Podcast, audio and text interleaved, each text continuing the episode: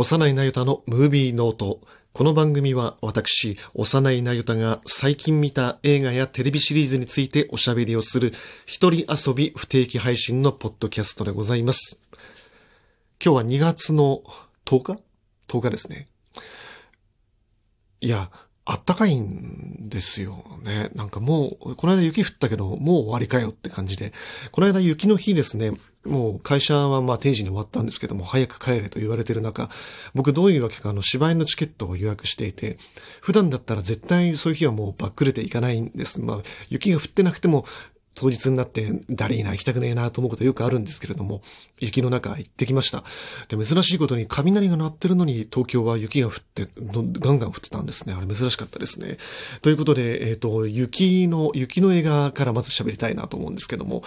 ネットフリックスで配信されている雪山の絆という映画を見ました。監督は J.A. バヨナ監督です。で、これは今、3月にあの発表されますアカデミー賞で2部門にノミネートされています。メイクヘアスタイリング賞と国際長編映画賞のスペイン代表でノミネートされています。で、これ、どういう映画かっていうとですね、1972年に起きたウルグアイ空軍機遭難事故という事件があったんですけれども、これの映画化なんですね。で、これはどういう話かっていうとですね、このウルグアイにいる学生のラグビー、ラグビー部の男の子たちを乗せた飛行機がですね、遠征で、えー、ペルーに向かうんですけれども、その途中でえー、チャーターした飛行機がアンデス山脈にぶつかってしまって墜落するんです。で、乗っていた人40、乗員、乗客乗員合わせて45人かな ?45 人中、そこから2ヶ月後に、2ヶ月後、2ヶ月今日ですね、16人が生還して救出されたという事件だったんですね。で、これ、まあ当時は本当に、まあものすごいセンセーショナルな、まあ大事件だったわけです。全く食べ物がないアンデスの本当標高何千メートルっていうところに2ヶ月間な、全部で75日間かな、えー、いて、しかもそこから助けを求めるために自力でアンデスを山越えして下山していったっていう、まあすごい話なんですよ。で、当然食べるものもないわけです。飛行機にあった食べ物っていうのは、まあ遠征に持っていくカバンに入っていた、まあお菓子程度のチョコレートと、あとワインが数本ぐらいで、当然食べ物もない中で、じゃあ彼らは一体どうやって生き残ったかっていうと、最初の衝突時点で亡くなってしまったった人たちの遺体を食べて生き残っていたってことが明らかになるんですね。それがまた、ものすごい物議を醸したという大事件だったんです。で、これは事件から間もなくすぐ1974年に本が出たんですね。で、その本、を元にした、えー、生存者という名前の本で、ビアズ・ポール・リードという人が書いた、えー、ルポタージュの本があったんですけれども、これを元にした映画が1993年に生きてこそというタイトルで映画化されてるんです。ハリウッドで映画化されてるんですね。フランク・マーシャル監督です。えー、フランク・マーシャルって人は今ではもうスピルバーグ組の相棒みたいな、プロデューサーとしての方が名高い人なんですけれども、この時期はまだ映画撮ってた人なんですね。で、この人で、えー、映画化されていて、結構これも僕割と最近見たんですけれども、力作なんですよ。今見ても全然遜色ない映画で、えー、脚本、脚色はジョン・パトリック・シャンリーって人がやってます。これ、ダウトという舞台劇ですね。映画にもなっています。メリメリル・ストリープとフィリップ・シーマー・ホフマンで映画化されてるんですけれども、このダウトという作品は、カトリックの教会内で起きった性的虐待事件を解き明かしていく舞台劇が元になっていた映画だったんですけれども、これを手掛けていたのが脚色のジョン・パトリック・シャンリーという人だったんですね。はい。で、えー、主演はイーサン・ホークです。イーサン・ホークはもともと子役だったんですが、えー、大きくなってからはこの生きてこそ90年代前半ぐらいからまた改めて頭角を表し始めたという時期ですね。この後にリアリティバイツに出て、恋人までのディスタンスに出てというふうに、どんどんどんどんアメリカの若手代表格になっていたという時期でした。で、今回のこの雪山の絆というのはですね、生きてこそと見比べてみると結構面白いところがあって、生きてこそは割とその、どういう事件が起きたのか、どういう経過が起きていったのかという事件のあらましを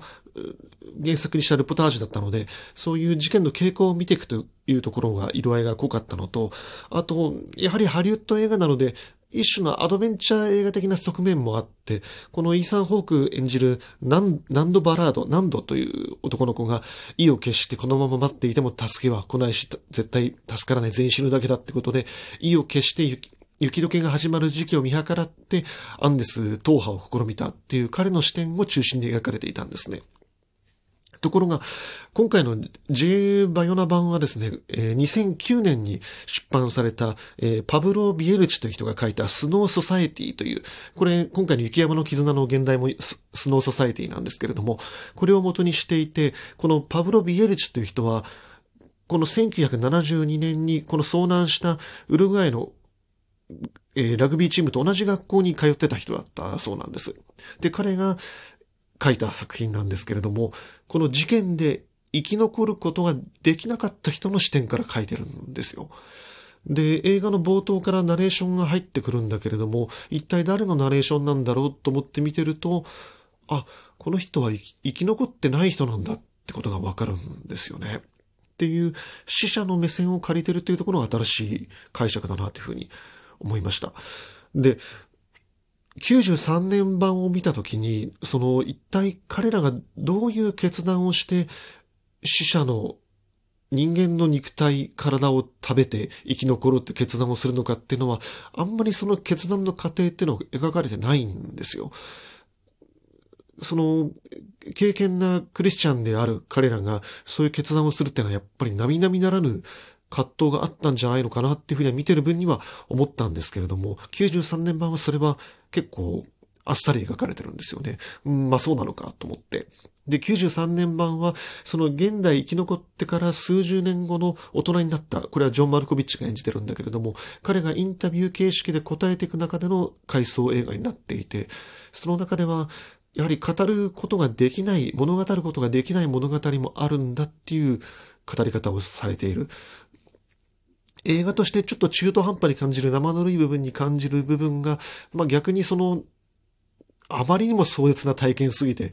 語ることができないんだなっていう生々しさにも繋がって面白さがあったんですね。で、今回のこの雪山の絆バイオナ版っていうのもですね、見てみると、やっぱりこの、彼らが決断をした肉体、人体を食べる決断をした部分っていうのは、やっぱりあっさりしてるんですよ。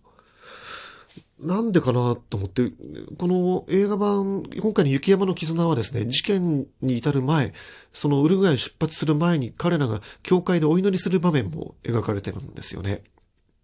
で、バイオナのインタビューとかも見てみるとですね、その、男の子たち、男たちのその、精神的なつながり、スピリチュアルなまでの精神的なつながりに注目したって話をしてるんですよ。この雪山の絆の後半、えー、何度がアンデス、アンデスの山脈を踏破しようと試みて山を越えていくんだけれども、そのアンデスの山脈に朝日が昇って、もう雪山アンデスの峰々が美しく照らされていくのを見て、何度はまるで天国みたいだって言うんです。で、この映画の中で本当にもう想像を絶するような状況に追い詰められていった男の子たちは、でも、なんだろう、その、この世の地獄だみたいなことあんまり言わないんですよね。で、彼らは寒さをしのぐために、その残った飛行機の機体の中で何日も過ごすんだけれども、夜になればもう限界を超える寒さなので、お互いに身を寄せ合って、もう抱き合うわけです。抱き合って体をさすり合いながら、お互いに言葉を掛け上がって眠っちゃいけないし、ずっと抱き合って、で、ある時は、もう、お互いに眠れないからずっと即興の詩を作って読み合って、繋がり合っていく。で、彼らは言うんですよ。その、神は信じないけれども、死んだ後に、俺たちの、俺の体を食べるお前を信じるっていう。その、自分が死んだ後に自分の体で残った友達が生きていくことを信じているっていう、そういうスピリチュアルなまでのつながりっていうところが注目されていて、だからこそ、生き残った人たちがみんな、あいつは確かにいい奴だったっていう風に言っている、ある死者の男の子の目線を借りて、この物語を語り直したんだろうなっていう風に思えるんですね。なので、今回この雪山の絆ネットフリックス版を見直すにあたっては、ぜひあの、生きてこそと見比べてみるのも面白いなと思います。事実として起きた出来事としては、結構その、バヨナも、あの、生きてこそ結構意識していてですね、このフランク・マーシャルは、ジュラシック・パークシリーズの、あの、制作、プロデューサーもやっていたので、バヨナは、あの、ジュラシック・ワールド、新3部作になった時の2作目を撮ってる人なんで、このフランク・マーシャルにもちゃんと断ってるんだそうです。なので、生きてこそもかなり意識していたはずなんだけれども、生きてこそでも描かれていた事実は、今回その死者、後に死ぬ男の子の目線を借りて、窓越しにしか映らなかったりとか、そういう別の語り方もしてるっていうのが面白かったですね。はい。ということで2作つなげて見てみるのが面白いなと思います。で、えー、そのつながりって言っちゃなんなんですけれども、今日もう一本喋りたいのはですね、この時期のイーサン・ホークについてなんですよ。実はですね、今、あんまり映画館で新作やってないんですよね。ハリウッドが、まあ去年のそのストライキで弾が不足してるっていうのもあって、とにかくリバイバルが多い。これ、まあコロナ禍からずっとそうなんだだったんだけれども、特に最近90年代の映画のリバイバルすごい多いなと思って、タランティーノのレザーバードックスこの間やってたなと思ったし、そしてついにですね、公開から間もなく30周年を迎えます、ビフォーサンライズ恋人までのディスタンス、これ1995年のリチャード・リンクレーター監督の映画ですけれども、これも今、劇場公開してるんですよ。で、まあ僕はこのビフォー三部作ってのはまあとにかく一番大好きな恋愛映画、一番大好きな映画。無人島に DVD3 枚しか持っていけないって言われたら、ここであの、無人島なのに電源があるのかそういう、そういう話はなしだよ。あの、言われたら、僕はもう、このビフォー3部作のうちの、まあ、実を言うと、真ん中のビフォーサンセットが一番大好きなんですけども、ビフォーサンセットの DVD と、それからスターウォーズ帝国の逆襲と、あと、機動戦士ガンダム逆襲のシャア。僕この3枚持ってく。これだけあれば、多分一生ずっと見てられると思うんですけども、それについてはまたいずれどっかで喋りたいなと思うんですが、はい。ということで、そのぐらいビフォアサンライズ、ビフォアシリーズが大好きなんです。で、イーサン・ホークはこの90年代、さっきも話したように、若手スターとして頭角をもう一回現し直し始めていくいい時期なんですね。で、生きてこそで主演をして、それからリアリティバイツ、これは面白いことにベン・スティラーが監督なんですね。あの時代のそのジェネレーション X と言われた若者たちを描いた群像青春劇として、イーサン・ホーク、ウィノナ・ライダーが出ていて、まあそんなものをベン・スティラーが撮っていたっていうのも今思うと珍しいなと思うんですけれども、はい。そして、95年にはリンクレーターとコンビを組んで、ヨーロッパでロケをして、えー、全編、ジュリー・デルピーとのほぼ二人芝居のこの恋愛映画を撮るわけなんです。で、これどういう映画かっていうと見たことない人もまだいると思うんですが、えー、舞台はウィーンですね。ウィーン、ヨーロッパを横断している、まあ、新幹線みたいな列車があるんですけれども、イーサン・ホーク扮するアメリカ人の男の子ジェシーがですね、えー、スペインで恋人に会った帰りに、そのまま、えー、アメリカに帰る前にヨーロッパ旅行をしている最中で、この新幹線に乗っています。で、一方でジュリー・デルピー扮するセリーヌという女の子、彼女はパリにパリの、えー、自宅に戻る途中で、えー、この新幹線に乗っている。であることから二人は言葉を交わし合ううちに意気投合して、イーサン・ホークが言うわけですよ。俺たちすごい気が合うし、もっとおしゃべりしたいから、このままこの次の停車駅のウィーンで降りようよ。でも、お金はないから、明日の朝の始発まで、とりあえずもう、一晩ブラブラ歩こうってずっと喋りしよう。で、意気投合して二人は降りていく。で、そのままウィーンをずっと語り倒して歩いていくっていうだけの話なんですね。その中で二人の間にどんどんどんどん恋心が募っていってというラブストーリーになっているんです。で、これは、まあ、リンクレーターの作風としても本当に面白いなっていうのは、とにかく二人がまずずっと喋り倒す。その話題っていうのは恋愛もそうだし、その人生哲学もそうだしっていういろんな話題に多岐にわたっていって、で、二人は、これ、見直してみるとびっくりしたんですけども、もう会った瞬間から実はもう結構ラブラブなんですよ。本当に二人は気が合う、このジェシーとセリーヌは。で、お互い言葉を重ね合わせて語り尽くして関係性を構築することができる、本当に運命の、運命的な二人なんですよ。で、この二人が、じゃあ、翌朝、ビフォーサンライズまでの間に、じゃあどうなるのか、そして朝日が来た時にどういう決断をするのかっていうところがミソになってるんだけれども、そこから9年後に続編が作られる。そして映画の中でも実生活でも9年が経っている。2004年のビフォーサンセットにつながる。ビフォーサンセットは9年経って再会した二人が、じゃあまた飛行機が出るまでの間の82分間をパリをずっと散歩するだけの今度はリアルタイムの映画になっている。そしてさらにそこから9年後に続編3部作3本目のビフォーミッドナイトが作られて、二人はもう40代とかになっていて、という映画になっている。実生活と映画の中の実時間っていうのがシンクロしていて、なおかつ、それを見ている僕たちの実時間っていうのもシンクロしていて、僕はこの95年のビフォーサンライズを映画館で見たときに、僕は全然こんなロマンチックな恋愛とかしたことないし、そんなものに恵まれたこともないんだけれども、でもなぜか見ている僕の記憶のようにも思えてしまうし、何かすごく懐かしい気持ちになってしまって思わず、最初から涙がブワッと出てしまって不思議な体験でしたね。はい。で、このビフォー三部作と他にもですね、イーサン・ホークとジュリー・デルピーは、えー、リンクレーターとコンビを組んでいてですね、実はその2004年のビフォーサンセット第2作までの間に2001年にウェイキングライフという実験映画があるんです。で、これはリンクレーターがやはり哲学映画でいろんな登場人物が次から次へと出てきて、まあ夢の中なんですよ。一種の夢の中で、で。ひたすら喋ってる様子をアニメーションをつけて、実写映像にアニメーションをつけたロトスコープという手法で描いてるんですね。で、バックに単語ミュージックがずっと鳴っていて、アニメはどんどんどんどんグワングワンとふにゃふにゃしていって、変化していって、画風ももうシークエンスごとに一定していないんですよ。で、その中の一つのシーンで、朝起きたこのジェシーとセリーヌがベッドサイドでずっと喋ってるだけっていうシークエンスがあるんですね。で、その中に私たちはローマが死の間際に見ている夢の中に出てきている登場人物なんだっていうセリフが出てくるんです。これは実はビフォーサンライズからずっと出てきているセリーヌの、ジュリー・デルピン演じるセリーヌの人生哲学。まあ、リンクレーターの人生哲学なんですよね。そんな一種のその人生っていうのは本当に儚くて、でも、時間というものはいついかなる時も同時に存在しているっていう考え方なんですよ。で、それは映画、映画なんですよね。映画っていうのはいついかなる時に見ても、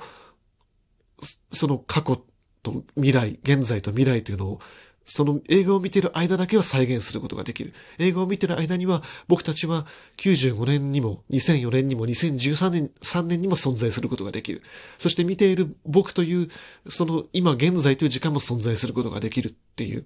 非常に時間に対する哲学的な思想っていうのがこの3部作の中にある。で、さらにリンクレーターは2014年に6歳の僕が大人になるまでっていう、まあひどい放題の大傑作映画を撮ってるわけです。これは2014年のアメリカ映画における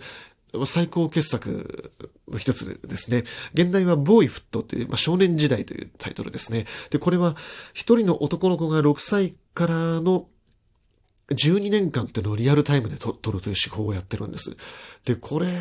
に付き合ってるのがまたイーサン・ホークなんですよね。イーサン・ホークってのは本当に、いわゆるその現代交互芝居の天才だなと思いますね。脚本はあるんだろうし、イーサン・ホーク自身はもうビフォーサンセットからビフォー三部作にずっと脚本として参加をしているので、緻密な脚本もあるんだろうけれども、これを本当に自然体で喋れる。そしてなおかつジュリー・デルピーとの間に即興的なグルーヴ感を持つことができていて、そしてこの6歳の僕が大人になるまでっていうのは、撮ってる間は実際どういう映画になるのかっていうの多分想像していなかっただろうし、リンクレーターも分かってないところもいっぱいあっただろうし、ただ1年ごとにその男の子が成長していく間で定点観測していく中で、じゃあ今年はこのエピソード、こんな感じのシチュエーションで撮ろうっていうふうに撮っていったんだと思うんですよね。その中で、一種のそのビフォアシリーズのイフみたいなところがあって、このセリーヌと再会していない間、果たしてこのジェシーはアメリカでどうなっていたのかって、こビフォアサンセットの時に言われてるんですけれども、ジェシーはジェシーでアメリカに家庭を作っていて子供ができていてっていう設定があるので、多分その、そこはイーサン・ホーク自身がこの1990年代後半、えー、97年頃かな、ガタカという SF 映画に出演、主演をして、そこで、えー、ユマ、ユマサーマンと出会って結婚するわけですけれども、で、ユマサーマンとの間にお子さんができて、そのお子さんは近年あの大活躍しています、マヤホークちゃんというね、あの、ユマサーマンそっくりな女の子、もう立派な女優さんに成長して、もうね、本当にイーサン・ホークはその後、あの、浮気をして、あの、今サーマと離婚して、大変なことになるわけですけども、本当にダメなやつだと思うんだけど、でも、その間、あの、イーサン・ホークってのは本当に、打作にもいっぱい出たんですよ。どうしようもないアクション映画にもたくさん出て、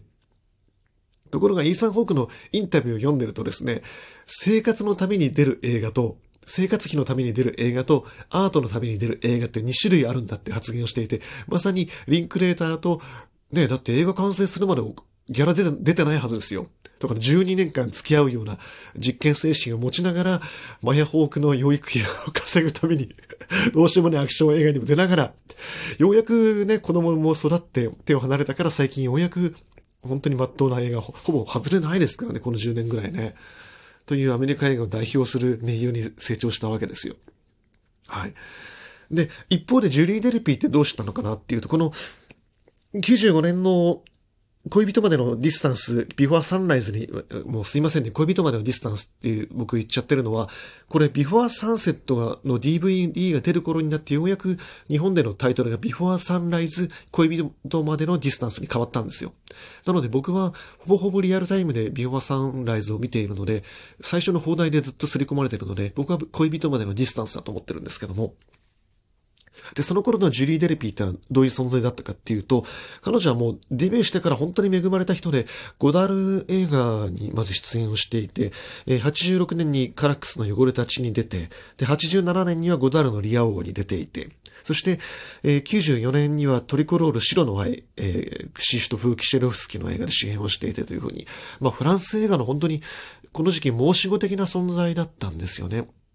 ジュリエット・ビノシとツートップだったって言ってもいいんじゃないかなと思うんですけれども、ただ彼女自身はそのフランス映画界には居場所はなくて、飽き飽きしていて、反発心があって、アメリカ進出を狙っていて、それで、その時期にどんどんどんどんアメリカ映画に進出していったという時期なんです。で、彼女はどっちかというと監督志望というところもあって、彼女自身もえー、監督デビューして何本も監督作があります。で、その中で、パリ恋人たちの2日間、それからニューヨーク恋人たちの2日間という2部作を撮ってるんです。これも放題がパッとしないんですけれども、ただそのままなんですね。えー、Two Days in Paris, Two Days in New York という作品なんですけれども、これは明らかにその、リンクレーター映画、ビフォーシリーズを経由したジュリエット、えー、ごめんなさい、ジュリー・デルピー映画という風になっていて、やはりパリに暮らすジュリー・デルピーと恋人、えー、ニューヨークに暮らす、ニューヨークに引っ越したジュリー・デルピーと恋人の会話劇になっている。ひたすら喋り倒す。ただし、ジュリー・デルピーっていうのは、まあね、どうしても日本の映画ファンってフランス女優にちょっと幻想を抱きがちなところがあるので、非常にまあ美しいし透明感のある感じなので、何かそういう感覚的なイメージで撮るような、特に初期の作品がゴダールカラクスっていうのもあるので、そういうイメージ、アート映画のイメージ持ちがちなんですけれども、本人自身は結構明けっ広げな、普通に生活感のある人で、この、パリ恋人たちの2日間、ニューヨーク恋人たちの2日間シリーズに関しては、とにかくもうひたすら恋人た、恋人同士の明けっ広げで下ネタ全開の会話をしているという、非常に生活感のあるコメディなんですね。なので、どっちかというと、ウッディアレン的なそういう下世話さもある作品なんですよ。で、それが、ニューヨーク恋人たちの2日間では、共演にクリス・ロックが出ていて、えー、クリス・ロックといえば、ね、あの、ウィル・スミスにぶん殴られたアメリカのお笑い俳優ですけれども、で、彼はその後、彼も監督作いっぱいあるんですが、えー、トップ5という監督作があって、これも本当に珠玉のラブコメディなんですけれども、やはり、ずっと喋り倒すコメディ映画、ラブコメディ映画になっていて、要するにその、リンクレーター初、えー、ウッディ・アレン経由、ジュリエ、ジュリー・デルピー経由でブラック映画になったのが、クリス・ロックのトップ5という、なかなか面白い経由になっているのがトップ5で、これもぜひちょっと僕見てほしいなと思うんですけれども、はい。というのが、えー、この恋人までのディスタンスから派生するいろんな映画があるんですね。はい。ということで、えー、ぜひちょっと劇場で見てもらいたいなと思います。劇場で見て非常に面白かったのが、あの、ジェシーとセリーヌの一晩の感覚っていうのが映画館の暗闇の中で見ると、非常にその、時間の平行感覚がなくなっていくんですよ。見てる間、結構もう夜が更けたはずなのに、ウィーンの街は眠らないんだろうか。いや、そもそもヨーロッパっていうのは夜が長いんじゃないのかな。どうなんだろうと思いながら、一体これがいつなのか、いつの時間なのか、何時なのか、夜明けまでは一体どのぐらい時間があるのかわからない中、どんどんどんどん夢と現実がわからない境目を歩いていって、それはあたかもやはりリンクレーターのウェイキングライフともつながる、リンクレーターの時間哲学とつながっていく、そして僕らの人生と繋がっていく感覚があって、30年を得て、このビフォーサンライズっていうのが、全く当初とは違う普遍的な傑作になってる、名作になってるなというふうに感じました。なので、ぜひちょっとこれはお近くでやってる人、この機会にぜひ見ていただきたいなというふうに思います。この流れで喋りたいのはですね、そのビフォーシリーズっていうのが一番最初のビフォーサンライズっていうのが非常にロマンチックな恋人にたち、恋人になるまでのラブストーリーだったのに対し、だんだんだんだんその時間を重ねていった時にビフォアミッドナイトで、ジェシーとセリーヌはもう結婚しちゃって家庭を持っている。その時に全くその若かった頃のロマンチックな感じっていうのはちょっと遠くなってしまってるわけですよね。ただ、やはり結婚っていうのは全く違うメカニズムのもとで成り立っている男女のある人間同士の一組の二人の関係性であるなってことを思わされたのがですね、えー、このまま流れで喋りたいのが、Amazon プライムで配信しているミスターミセス・スミスなんです。で、これはですね、もともとは2005年にブラッド・ピットとアンジェリーナ・ジョリーが共演したダグリーマン監督が監督していた、えー、同名のアクション映画があったんですけども、あれの一応リメイクっていうことになってはいるんですが、借りているのは本当に基本設定だけです。それは、ミスターミセス・スミス、両方とも、えー、ジョンとジェーンという仮名、偽名を名乗っている殺し屋カップルが、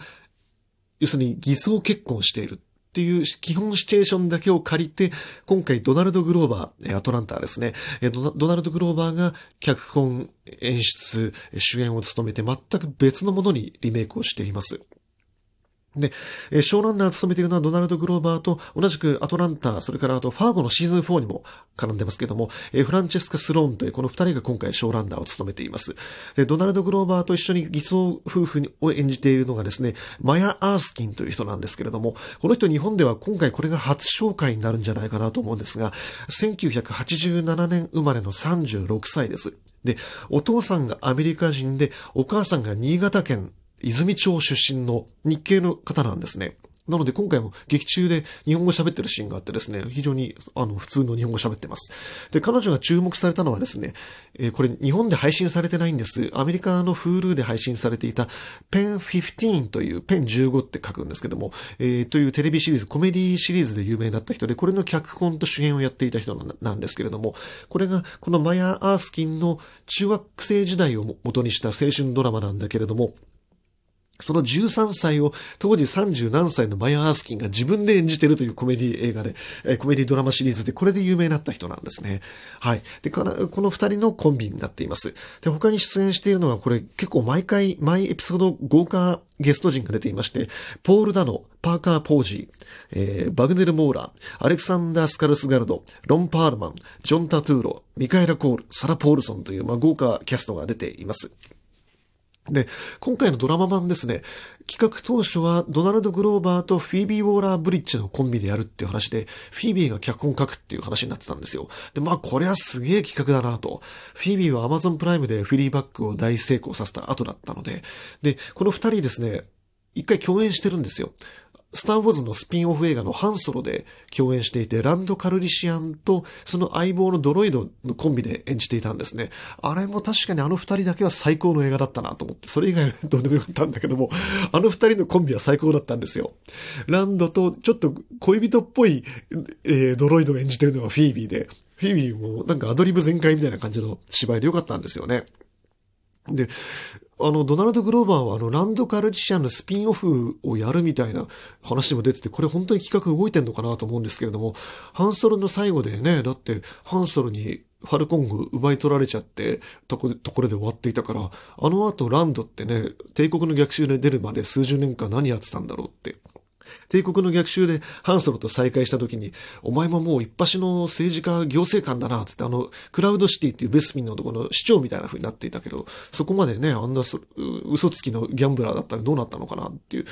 ランドが、じゃあ、ね、どっか恋人と、ね、子供作っちゃったりとかして、でも政治家目指すから、司法書士の勉強とかしながら、紐の生活を送ってる様子をダラダラ描くランドカルジシアンっていう、それアトランタじゃねえかと思うんだけども、そういうのがあっても面白いんじゃじゃないかなと思うんだけど、どうでしょうね。はい、話がそれましたが。はい。で、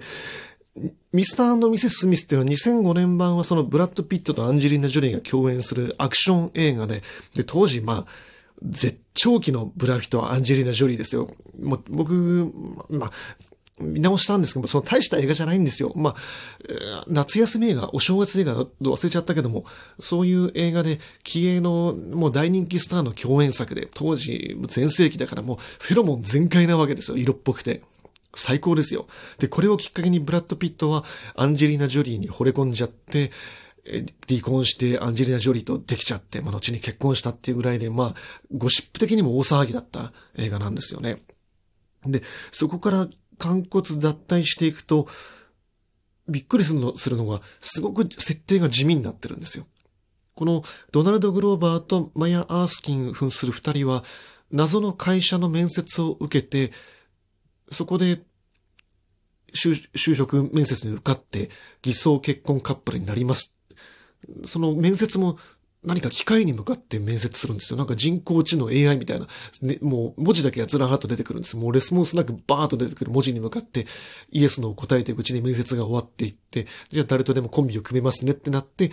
マッチングされたのが、そのドナルド・グローバー、マヤ・ハスキンなんですよ。マッチングアプリ、アプリみたいになってるんですよ。で、二人とも、いわゆるその低所得者なんですよ。お金に困っていて、この殺し屋をやって偽装結婚するといういわゆる闇バイトですよね。それに受かると、まあ、お金はいいから結婚しました。で、なおかつ、住むところが得られます。だから、この仕事をやってますっていうところになっている。これ、今のそのアメリカにおけるその過酷な住宅事情でもあるし、ワーキングプア